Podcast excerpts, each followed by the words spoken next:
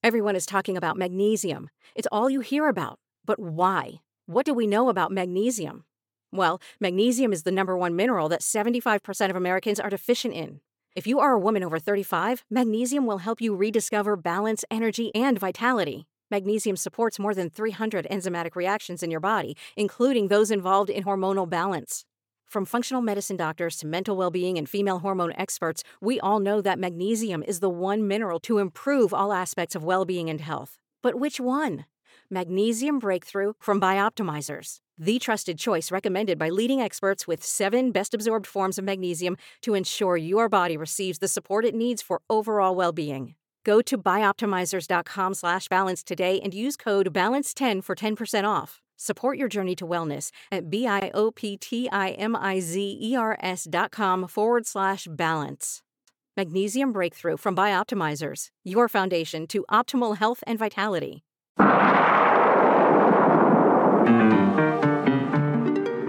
Welcome to All About Agatha, the podcast dedicated to reading and ranking every single mystery novel written by the Queen of Crime, Dame Agatha Christie. I'm Kemper Donovan. And I'm Catherine Brobeck. And this week we are doing a little bit of a special episode in that this is our first foray into Agatha Christie as playwright with The Witness for the Prosecution. And The Witness for the Prosecution actually started off not as a play, but as a short story written, not shockingly, in the 20s, which was when she wrote just a, it's just insane to me how many stories she wrote in the 20s. But this one was originally called Traitor Hands, and it was written on January 31st, 1925, not in the sketch, but in a magazine called Flynn's Weekly. It wasn't until 1933 that the story was published as Witness for the Prosecution in the Hound of Death collection in the UK.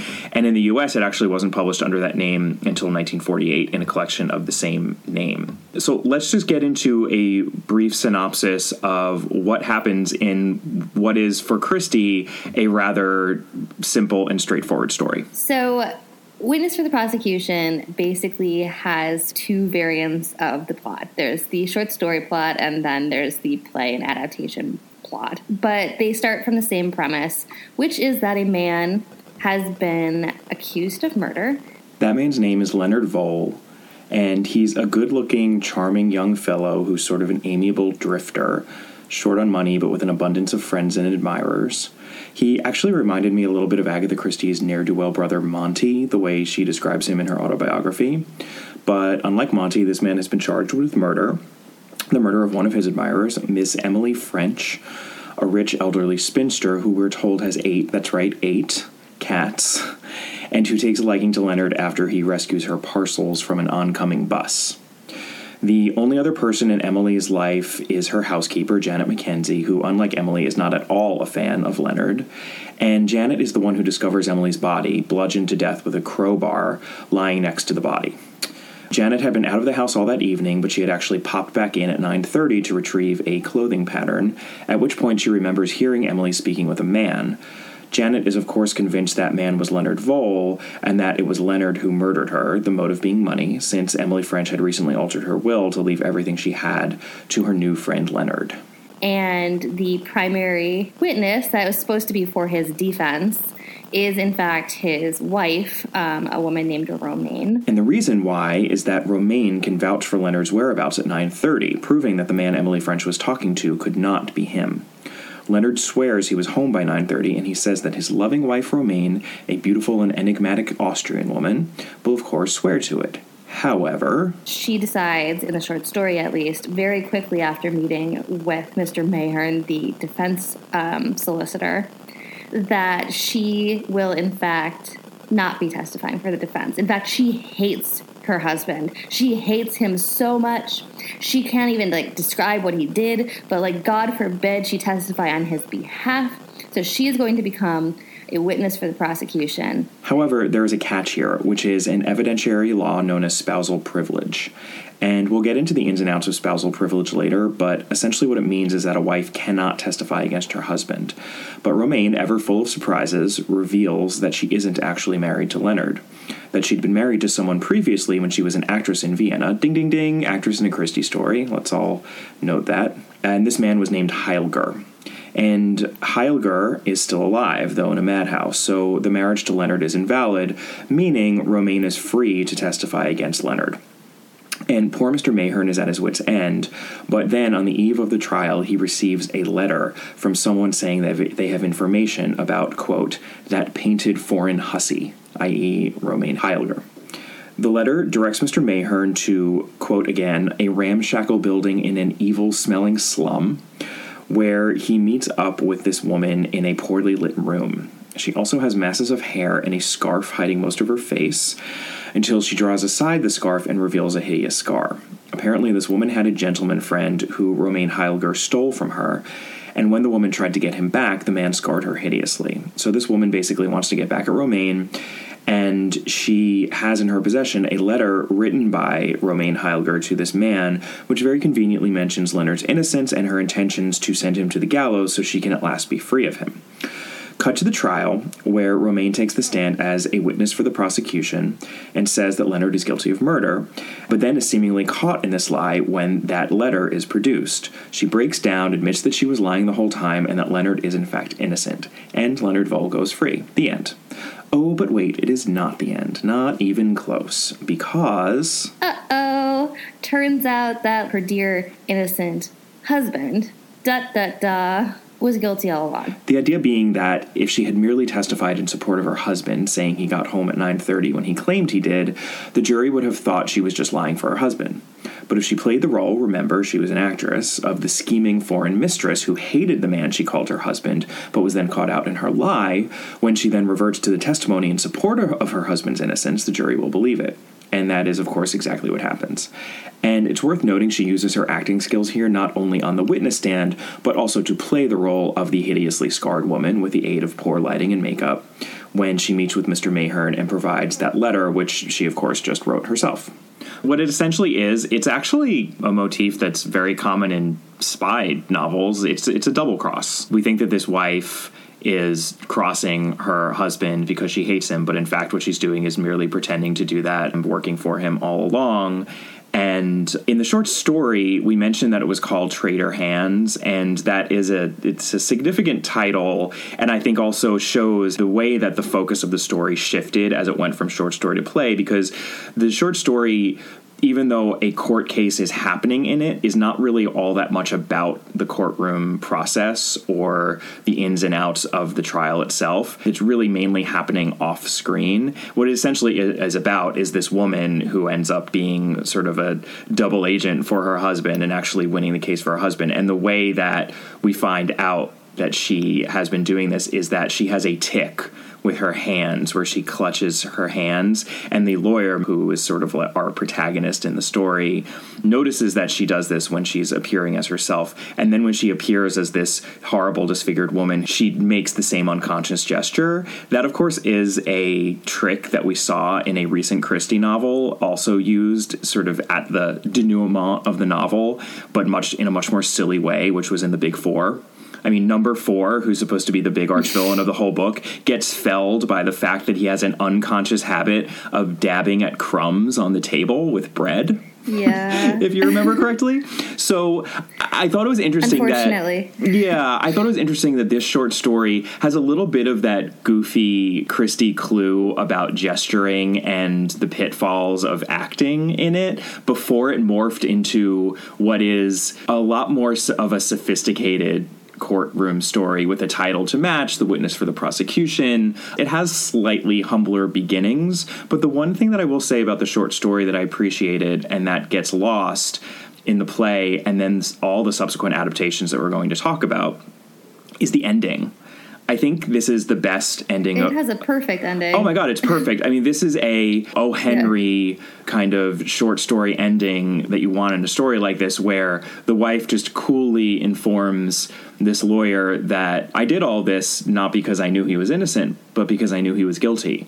Final line, mic drop. Uh, what I love about it is that the character of this lawyer, he's so nervous and you can only imagine what his reaction to that line would have actually been, but we never get to see it because we just get the last line. So we're kind of put in his place as like, oh my god, did that? Wait, what just happened? Like it's just so effective and it's so elegant It as is, a short story, actually- which is not. It's it's laid in pretty well, surprisingly, because there are actually a bunch of towels earlier on. I mean, to say that this is a mystery short story, it's not. Yeah. There's no mystery to it. I mean, it is simply well, there is the clue of the hands. happened. That's the deduction. there's a clue. There's a clue. The hands, and then um, it's actually um, earlier on when he's telling her, "Oh, this looks very bad." She asks him point blank, "Well, does it matter that there's not a corroborating witness about the time that he comes home?" And she's like reading his Right. courtroom strategy while she's plotting on her own about how she's going to get her Right. husband off and it's like it's written in there pretty well but it's that mic drop at the end that just is killer. Literally. Yeah, it's the rare Christie that doesn't really bother much with the trappings of either red herring or side plot clues or for quite frankly real clues. I mean, in all of her other stories we see a lot of smoke uh, where there isn't necessarily fire just to confuse the reader, but there's no confusion here because it's really just a story about what this woman does and how she pulls it off. There's some trappings of when exactly did the murder take place and when did he get back, but it's not complicated. I mean, we know that the murder happened at 9:30. It's kind of ridiculous that they say the coroner knows for sure that she had to have died between 9:30 and 10 based on the temperature of the body, which makes absolutely no sense, but that's No. fine. Like we just we need for all these things to be simple because the focus of the story is really on this woman on character. And Yeah. that's the thing. I mean, the focus of the story is character. I think Witness for the Prosecution, more than anything else we've read thus far, is a really strong argument against the idea that Christie never created interesting and vibrant characters. These characters, and not just Romaine slash Christine, the double crossing wife, Leonard Vole is a, I think, terrifying character. In the play I actually think even in the short story, I think he's chilling. The way in which he's presented as this friendly, chipper, just oh shucks, I just kind of love that guy. Like he's one of those guys that everyone just kind of likes. Honestly, I mean, this is going to be a really weird, dark reference to make, but he's he reminded me a little bit of Ted Bundy. yeah sure because he yeah he I mean, helps her he helps everyone her said Ted street. Bundy was like that. yeah like he, yeah, he that's how Ted people- Bundy got his victims. yeah he helps people take Women like thought he was grocery handsome and charming. yeah grocery bags or whatever Yeah. and like exactly. whoops now you're the next victim and the way in which the murder happens too you know people often talk about how antiseptic or how christie is the original cozy writer in that none of her murders are violent or in any way upsetting she could have easily chosen that leonard vole murders emily french via poison but it's actually very Right. important to the the story i think that he savagely beats her over the head and that she dies in a really violent bloody way because it's part of what's so creepy about that ending when the wife just coolly says well of course i know he was guilty that this charmer the whole time is this cold-blooded killer. It's um well and and romaine romaine is apparently equally as cold Right. Going into a, a greater discussion about the play, and again, this is the first play of Christie's that we've discussed, and the play was actually written much later than the story. It was first performed at the Winter Garden Theatre in London on October 28th in 1953, transferred to Broadway the next year, and Christie herself actually did not want to adapt the short story. And she she wrote about this in her autobiography and she said I didn't want to write it. I was terrified of writing it. She was in fact forced into writing it by the producer of the play. And she was particularly worried about all the legal procedure that would be required once it was actually being adapted into a play because she knew that it would have to be more of a courtroom drama than the short story was. And even though she doesn't say it, I'm guessing she might have been thinking back to the disaster that was the courtroom sequence in the original version of The Mysterious Affair at Styles, which, you know, the biggest note her editor has was the courtroom scene's not working. Can you just have them all go to a drawing room? Which is just so funny because then that, of course, created the archetype for. For, for The yeah for mystery for whodunits uh, ever after um, up to this day. But she really dug in hard on the courtroom procedure of it. And she actually spoke with barristers and solicitors and eventually she ended up really enjoying it. And usually she said that this was actually her favorite of the 19 plays she wrote. She wrote 19 plays which is also pretty amazing. You know it's just worth noting that she was also a very successful playwright. We all know that the mousetrap started in the early 50s it's still running and she's just had had a ton of plays produced and that continue to be produced to this day. But it's worth noting what she said about the ending of the play versus the ending of the short story, because as we mentioned, the short story ends with Romaine saying, "Yes, I knew he was guilty," and she got him off, and they presumably get Emily French's money, and they live evilly ever after. There's really no comeuppance for them. but in the play, what happens is that after we get that revelation, this woman runs up to Leonard and hugs him, kisses him right in front of Romaine. And we realize that Leonard has actually been two timing Romaine the whole time with this other woman, and he has no intention of sticking with her. He's just going to cast her off. There's actually mention made of her age. The mask comes off, and he's totally brutal and says, You're too old anyway. And she grabs a knife that had been in evidence in the, the trial and kills him so he finally gets yeah. his his comeuppance. And the thing is, this altered ending was actually really important to Agatha Christie. She said that she had to fight desperately for the ending to that play. Quote, nobody liked it, nobody wanted it. Everyone said it would spoil the whole thing. Everyone said you can't get away with that and wanted a different end, preferably one used in the original short story I, I had written years ago. But a short story is not a play. The short story had no court scene in it, no trial for murder.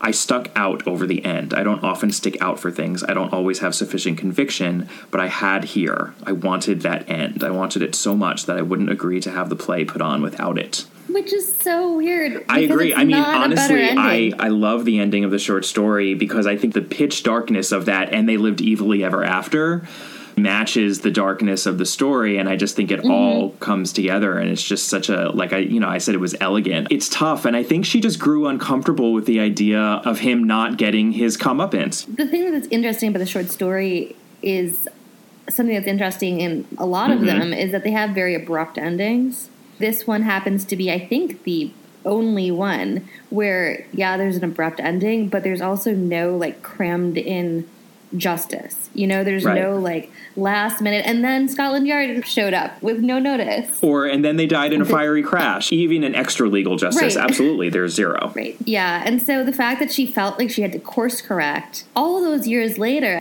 odd because you know the people who were telling her that she should use the original short story ending they were right. It's a it's a better more effective ending and it's not so it's not i will argue this though. I agree with you in terms of elegance of storytelling again because i think the pitch black ending matches the pitch black tone. However there's one element here, and we can just get into how progressive I think this story also actually is. Basically, Witness for the Prosecution, I think, pushes against all of the arguments people generally make about Christie that she's bad on character, that she shies away from violence, that she is stuck in her own time and completely conventional when it comes to the way that she depicts foreigners and women and even justice. It belies all of those arguments, which is why I, I really love it. But what she does with this ending is that she clarifies that the true villain of this story is Leonard Vole, not his wife or the woman who is at least living as his wife. And I think that in a way, this matches a theme that we've noticed in a lot of Christie, which is the ultimate fear comes from people who aren't as they seem people who are hiding behind a mask of Aww. conventionality or uprightness, but who are in fact murderers or who are just bad and amoral people. And she's not. The thing is, everyone is expecting her and she leans into it, right? She plays the role of this old woman saying, We're going to give that foreign bitch what she deserves. This is a foreigner saying that, knowing very well that she's living in a country where most people are going to hate her on sight because of her accent. Ironically, the same and, foreign group works in both the immediate post Great War short story and the post World War II play. Convenient. It's, such a perfect 20th century story because it shows how the 20th century did not progress at all. If, if anything, there was greater prejudice against German people after World War II rather than World War One. It's just like like nothing changed. But in fact, I think the big bad of this story is Leonard Vole because he's the one that's pretending to be convincingly pretending to be a good guy. Everyone likes him, even the lawyer who is perceptive is taken in by him, and she is someone that everyone is is suspicious of from the beginning. And she actually, in that altered ending, turns out to be a faithful wifely person who truly loves him and is truly distraught and does a horrible thing but is not soulless. The soulless person is Leonard. And in the short story, They're both they're both soulless, yeah. soulless. Or it's at least mud it's muddier. It's not clear. They both but they both seem to be soulless. So I'll give it that the themes are a little tidier in a way that I don't mind. It's just the storytelling is not as elegant and it's really hard to pull it off well. Marlene Dietrich almost does it in the Billy Wilder movie. I don't know if she completely does, but I don't think you're going to get any better than that. You're not his wife, never have been. You're years older than he is. We've been going together for months, and we're going away on one of those cruises, just like they said in court. Tell her yourself, Len. Yes, Len. Tell me yourself. All right, Diana, come along. You can't, Leonard. Not after what I've done. I won't let you. Don't be silly. I saved your life getting you out of Germany. You saved mine getting me out of this mess, so we're even. It's all over now. Don't, Leonard. Don't leave me. Don't, Leonard. Don't. Pull yourself together. They'll have you up here for perjury. Well, don't make it worse, or they'll try you as an accessory. And you know what that means. I don't care. Let them. Let them try me for perjury or an accessory or. Ready? Or better yet, let them try me for.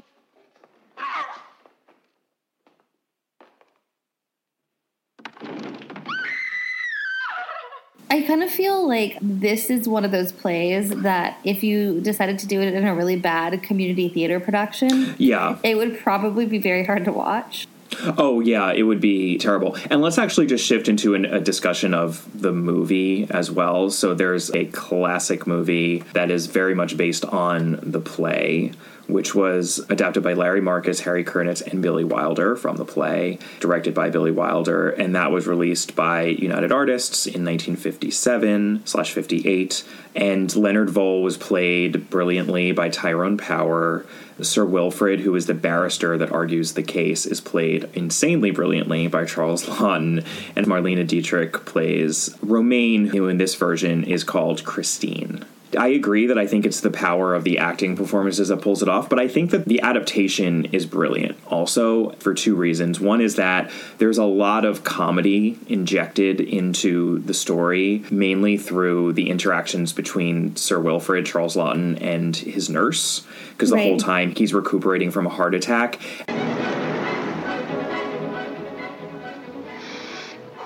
Beautiful day. I've been hoping we'd have a bit of sun for our homecoming. I always say it's worth having all the fog just to appreciate the sunshine.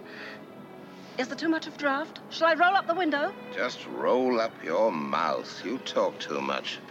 If I'd have known how much you talked, I'd never have come out of my coma. Teeny weeny steps now, Sir Wilfrid. We must remember we had a teeny weeny heart attack. Oh, shut up. We'd better go upstairs now. Get undressed and lie down. We? What a nauseating prospect. Upstairs, please. Are you aware, Miss Plimsoll, that while in my sick bed I seriously considered strangling you with one of your own rubber tubes?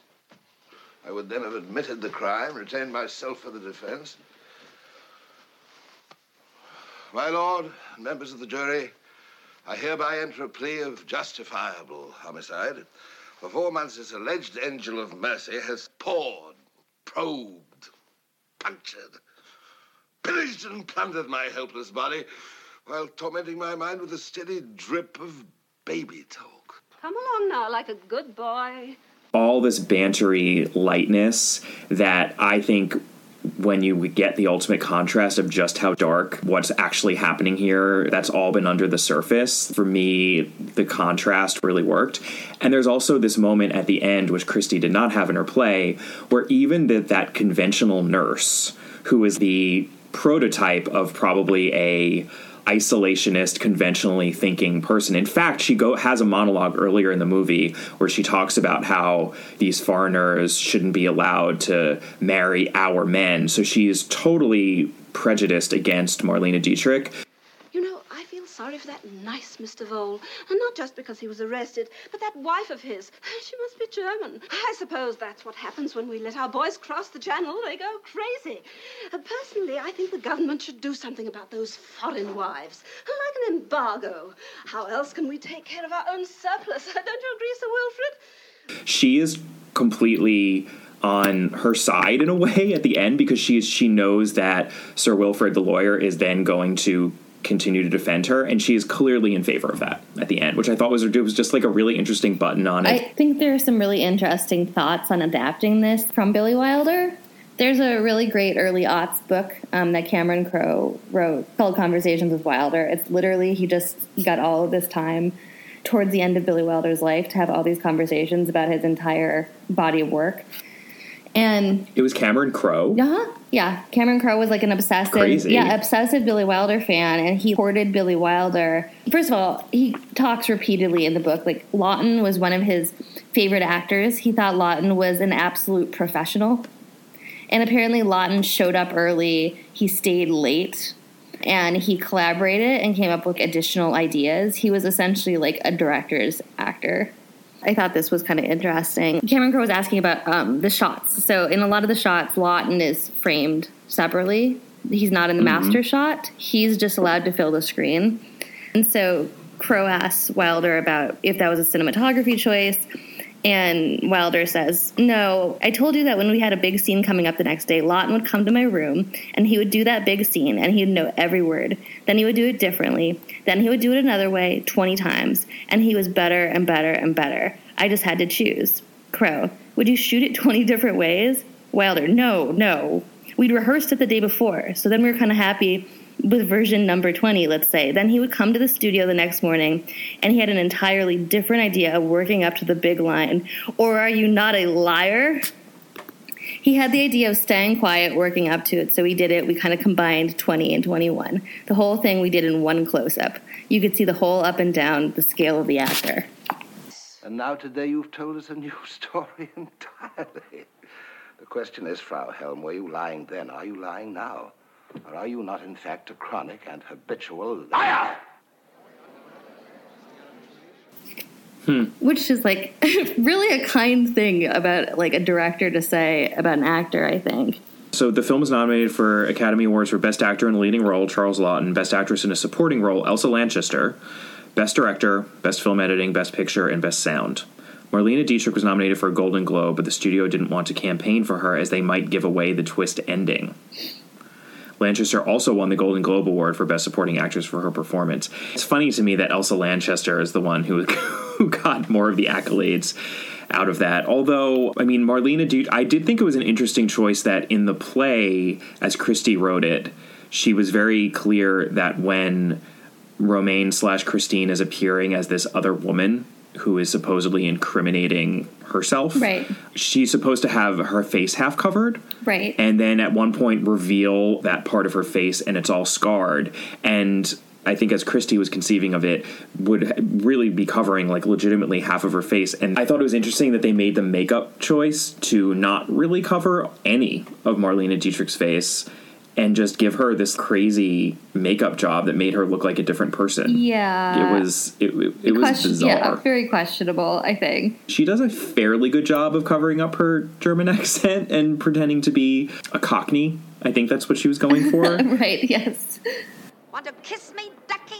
but um, that I mean, that is like the kind of line and sequence where the high school production version of that it would just be so awful. oh for sure. The only thing i would say about dietrich is that she is a little bit old for the role. I I mean i don't say that as ageism and like she's obviously great in it but there's something about her that is so inherently tough. In the short story as an example romaine is described as being very quiet mm-hmm.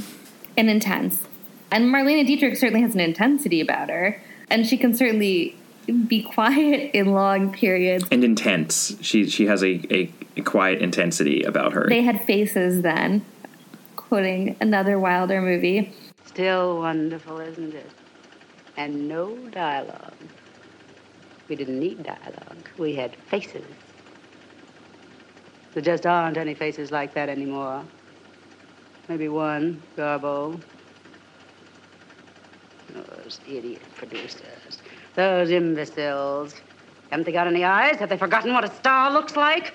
I'll show them. I'll be up there again, so help me. but there's something that seems like she would be less histrionic it's hard to No, because you just don't see that in her character. You know, you don't see that. I think it's hard for her to.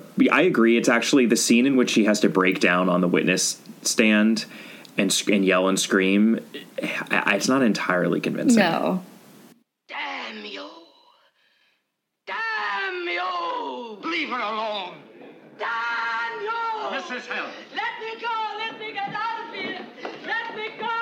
Mrs. Hill. Let me! Asha, give the witness a chair.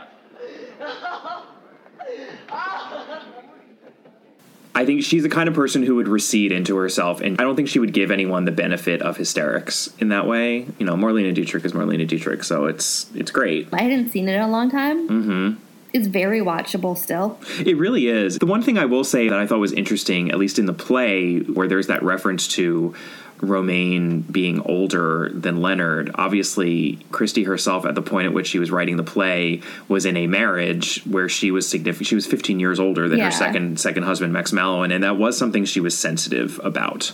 That she was so much older than him. So I just thought it was interesting that she made a point of highlighting that that that was the way in which he was cruel to her at the end of the play. Yeah, no, I, it's a t- that's a totally interesting point. So, on some of these Christie stories and novels, we have just one adaptation. Witness for the Prosecution is one case where we have so many. And just really quickly, many. there were a couple of TV adaptations, and we can gloss over two of them. Although we should be clear, we should be clear. We didn't watch these, so maybe we shouldn't have glossed over them. That's true. We're glossing over them. We're not saying that they're not worth a closer look. There's only so many adaptations of Witness for the Prosecution that you can watch in a week. there was one in the 50s starring Edward G. Robinson, and then there was a 1982 Hallmark Hall of Fame adaptation of the Wilder Ooh la la. movie with Diana Rigg, which is I- I'll bet that's actually really good. And Beau and Beau Bridges. that one actually probably is is really worth revisiting, but alas, we did not revisit it. What we did watch was the 2017 BBC version that aired just a couple of weeks ago. And that was adapted by Sarah Phelps, who also adapted And Then There Were None last year. And it is another very high production value adaptation. The BBC is going to be doing a number of these. Putting which a lot of money into Oh these. Oh boy, yeah, which makes us very happy. So this one stars Andrea Riseborough as Romaine, and she is back to her original name. And this adaptation is very much It's a. Sh- it's, the, short story. It's not. It's the not. play. It's not the play. It's not the Wilder movie. They really went back to the roots. Although they did make some changes, which we'll discuss in a second. So Andrea Riseborough is Romaine. Toby Jones, the fabulous Toby Jones, is Mr. Mayhew, the lawyer, and Kim Cattrall, aka Samantha Jones of Sex and the City fame, plays the rather It's like her. randy It's, it's like Miss her. Emily It's French. like her actual official title is um, Kim Cattrall of Samantha Jones fame. um, Samantha, where are you going? I'm going to splash some water on my face and then I'm going home. And I will not be judged by you or society. I will wear whatever and blow whomever I want as long as I can breathe and kneel. Here's what I liked and but what I both liked and did not like about this adaptation. They took certain elements and themes that are there in the short story and they really brought them out, but I think they in some cases brought them out too much. There's there's some on the nose issues I think in this adaptation, but there's a lot that's really working well and it cannot be overstated that the production value of this thing was so high and it was so gorgeous. Crazy gorgeous. And also, I mean, in Andrea Riseborough, who's probably never been bad in anything, and I think the same might be able to be said about Toby Jones too. They're just Mhm, really carrying the plot of this.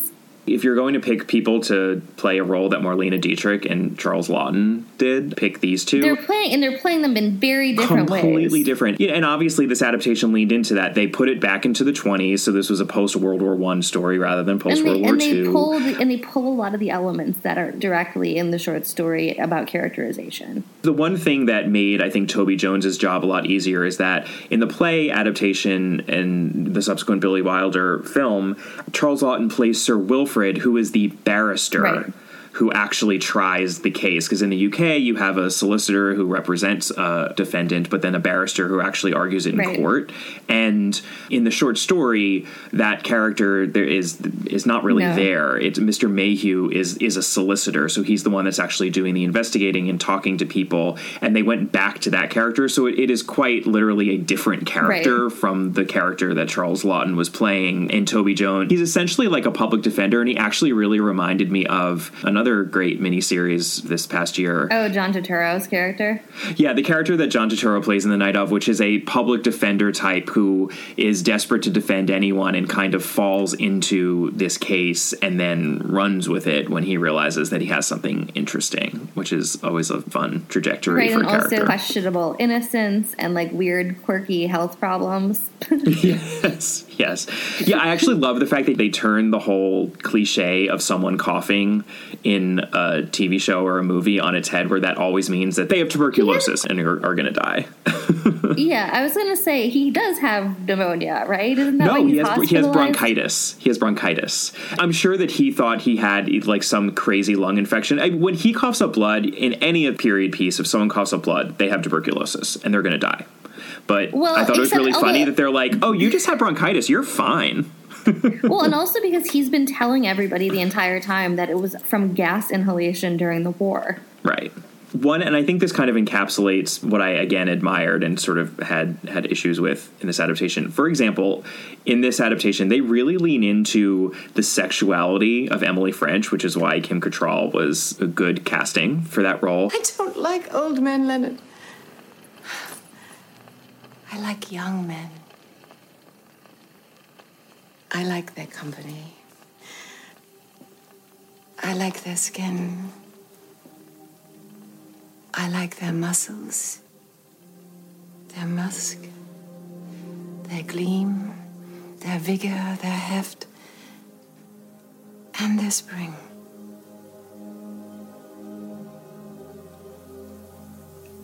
I like to look. She is extremely sexual. She's feeding Leonard Vole by hand. There's a scene in which he, he, takes is a bath.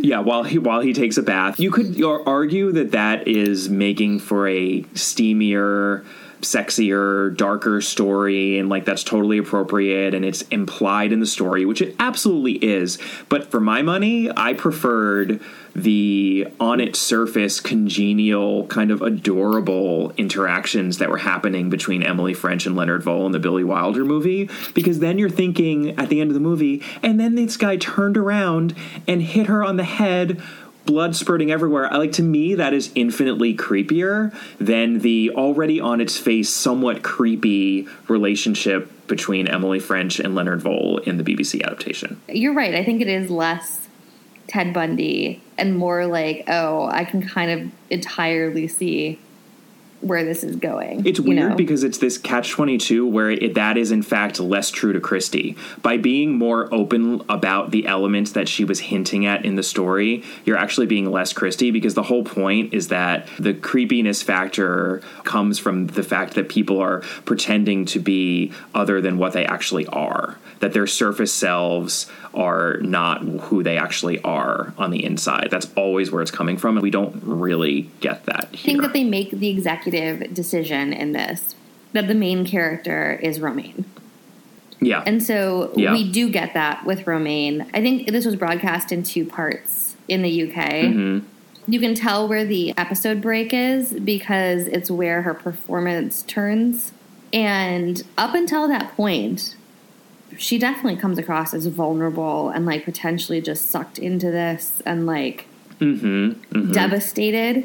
I think that the decision here was less to, you know, shade the Leonard character and more to make her really the villain of this. I mean, yes, uh, Leonard still bashes Emily French's head in, but in this particular version of it, this just certainly goes back to the short story stance that she's as bad, if not worse, than She's as bad, and in that she might even be the brains. But wh- what it also does, actually, and this is one area where I think it was so much better, actually, than the Billy Wilder adaptation. I think the the weakest part of the Bill, or the weirdest part of the Billy Wilder adaptation, is when we first meet. We get a flashback of Leonard and Christine meeting. and mm-hmm. she's performing in front of all of these soldiers, and they essentially attack her en masse, but it's treated comedically, even though they literally rip almost like rip her pants up to her thigh. Yeah. And what he's sort of getting at, and and the the BBC adaptation does this so much better, is that Romaine slash Christine is sort of a damaged person from whatever happened to her during the war. And, you know, we definitely get that sense in the BBC adaptation because the first time we see her, she's literally cowering in a trench. Uh, in World War Right. One, and she makes reference to the fact that she was a showgirl, and that the soldiers had a lot of uses for someone who could be a showgirl and entertain them, and that it, she was spared. She wasn't killed like her friends and family were, but it didn't feel like she was lucky at the time. So, that, I mean, the obvious read on that is all sorts of sexual abuse. That's much more in the forefront, and it's done probably because of Andrea Riseborough's acting very convincingly and powerfully. I thought it informs that character in a way that they were maybe tr- kind of trying to do in the Billy Wilder version, but certainly did not pull off. Right. Whether or not any of that is true, given that fact that you're dealing with a master Mhm. manipulator, the question about whether or not any of her background is actually true is something that I think could be left open to. Oh, absolutely. She might have been. It might all. It might all be made Yeah, up. Yeah. I mean, the only thing that I would say is it in this adaptation writes this in heavily that both of them are down on their luck, and both of them are so, in theory, damaged from World War One that they are blaming. Basically, they're willing to be amoral because they think that what happened to them and to their generation of family and cohorts they think that they were failed Mhm. and so as a result both of them seem to believe that any kind of moral responsibility has gone out the window Yeah, to them, the social order broke down during World War One because of what they saw happening around them, slash what what happened to them. So they've just decided, well, there's no point in being a good person because being good is meaningless. And this is also where I had an on its nose issue because we have a parallel theme playing out with Mr. Mayhew in that he's trying to reconnect with his wife. Their son died in World War One, and then they have this scene where she essentially tells him, "I'm never going to forgive you because you're the one that encouraged him to go, and you both went, and you thought it would be this great father son thing, and you came back, but he didn't, and I will never love you again. I'll I won't leave you, but I'll never love you. It's never going to be the same." So of course he walks out into the ocean and drowns himself. The end. yeah It's a pitch black ending, but it takes it even further, I think, than the short story because the point of the short story is that these people are just terrible and they did it. It worked. They pulled the wool over everyone's eyes and again, they're going to live evilly ever after. But in the BBC adaptation, it's kind of like the world is just a such a damaged place after the horrors of World War One. It's about a collapse of world order or society, and I don't think Christie was being that big with her message. no i don't think so and it's actually done heavier than that because we're not talking about the fact that poor janet the maid Oof. in this version she is such a member of the old order Mhm. and so to add to the blackness it's poor janet who uh, gets hanged Yeah, I mean Janet hangs for the murder that she that she did not commit, and Mayhew unwittingly contributes to that. The only other thing I think that we haven't really touched on in all these adaptations, which is driven home as well in the BBC adaptation, is just the misogyny. I mean, as a part, she's Yeah. she's Romaine slash mm-hmm. Christine as a foreigner, so there is that. But there is also this idea of just the fact that she's a woman and the idea of a woman not supporting her husband and what that means. And here's where, just to touch really briefly on the whole spousal privilege thing. Interestingly, we think of spousal privilege as a wife can't be compelled to testify against her husband because if she's testifying about confidential communications, that's just harmful to marriages in general, and we want to promote harmony in marriages. The origin of the spousal privilege is that a wife testifying against her husband is a form of self incrimination, since legally, a Right. wife doesn't exist. So a wife is the, when you marry, you become one person. The wife ceases to exist. The, Yeah. the single woman is now a non-entity, and she is her husband. So a wife testifying against her husband is a violation of self-incrimination, eh, which is just insane. It's really deeply upsetting. It's deeply upsetting, and honestly, that pervades any of these adaptations, and it's why Romaine is able to pull off what she does because once she actually testifies against her husband and then is forced by men to go back on that testimony and be revealed for the liar that she is, everyone just believes it. And she's smart enough to know that. Right. Or evil enough to know that, possibly, depending on how you want to look at it. Yeah, and in the BBC adaptation, that scene compares very favorably with Marlene Dietrich when she breaks down on the witness stand because she Andrea Riseborough starts screeching, You have lied to the court. You have lied under oath. There is a penalty for that. Expect to pay it.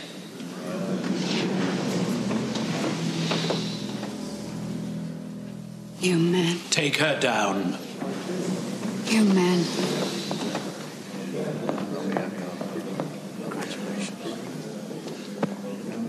You men. You fucking men! You fucking men! You Order! men! You Order! men! You fucking men! Order!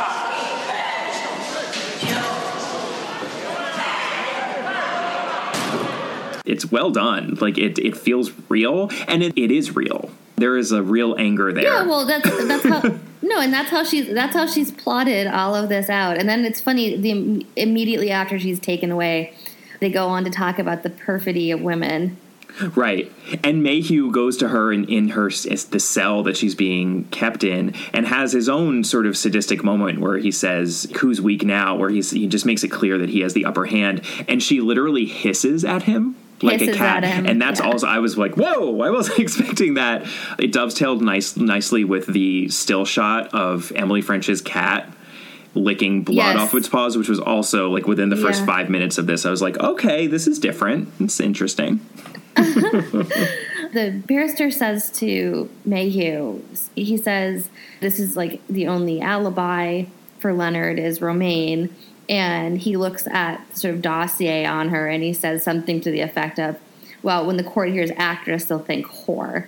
And when they hear Austrian, well, we know just what they'll think then. Mm-hmm. And it's like, okay, yep, xenophobia and misogyny. Yep. Xenophobia and And, misogyny. um, you know, our favorite Christie trope of never trust an actress. It's yeah, never trust an actress. But for once, often when we're bringing up xenophobia and misogyny with Christie, we're lamenting the fact that she's buying into the stereotypes of her day. But here, she's playing with it and she's using it for purposes of her story. And she's the master of it rather than being the mastered unless- by it. Right, unless you consider the fact that her absolute evil, cold blooded villainess is, you know, an Austrian. All of the misogyny and xenophobia that she's encountering and using to her own ends Yeah, are not used being as an actual plot. It's a plot it's a device. plot device. It's acknowledged. It's not something that she's just exhibiting unknowingly or unwittingly, which unfortunately happens a lot in Christie, where you're like, oh, she has no idea that that this is actually incredibly xenophobic, or will eventually read as misogynistic. she knows exactly what she's doing and what she's playing with. Oh, for sure. This is not one of our many, many, many, many instances involving, um, let's say, anybody from East Asia. Yeah, yeah.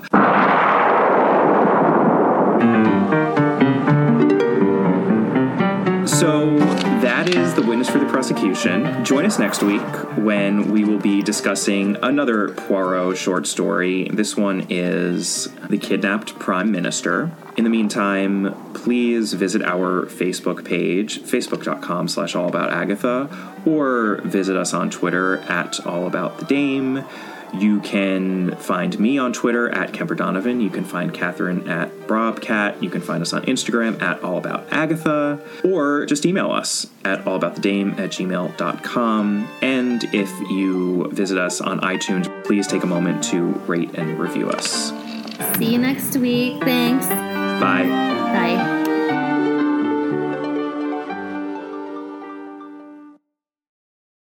Everyone is talking about magnesium. It's all you hear about. But why? What do we know about magnesium? Well, magnesium is the number one mineral that 75% of Americans are deficient in.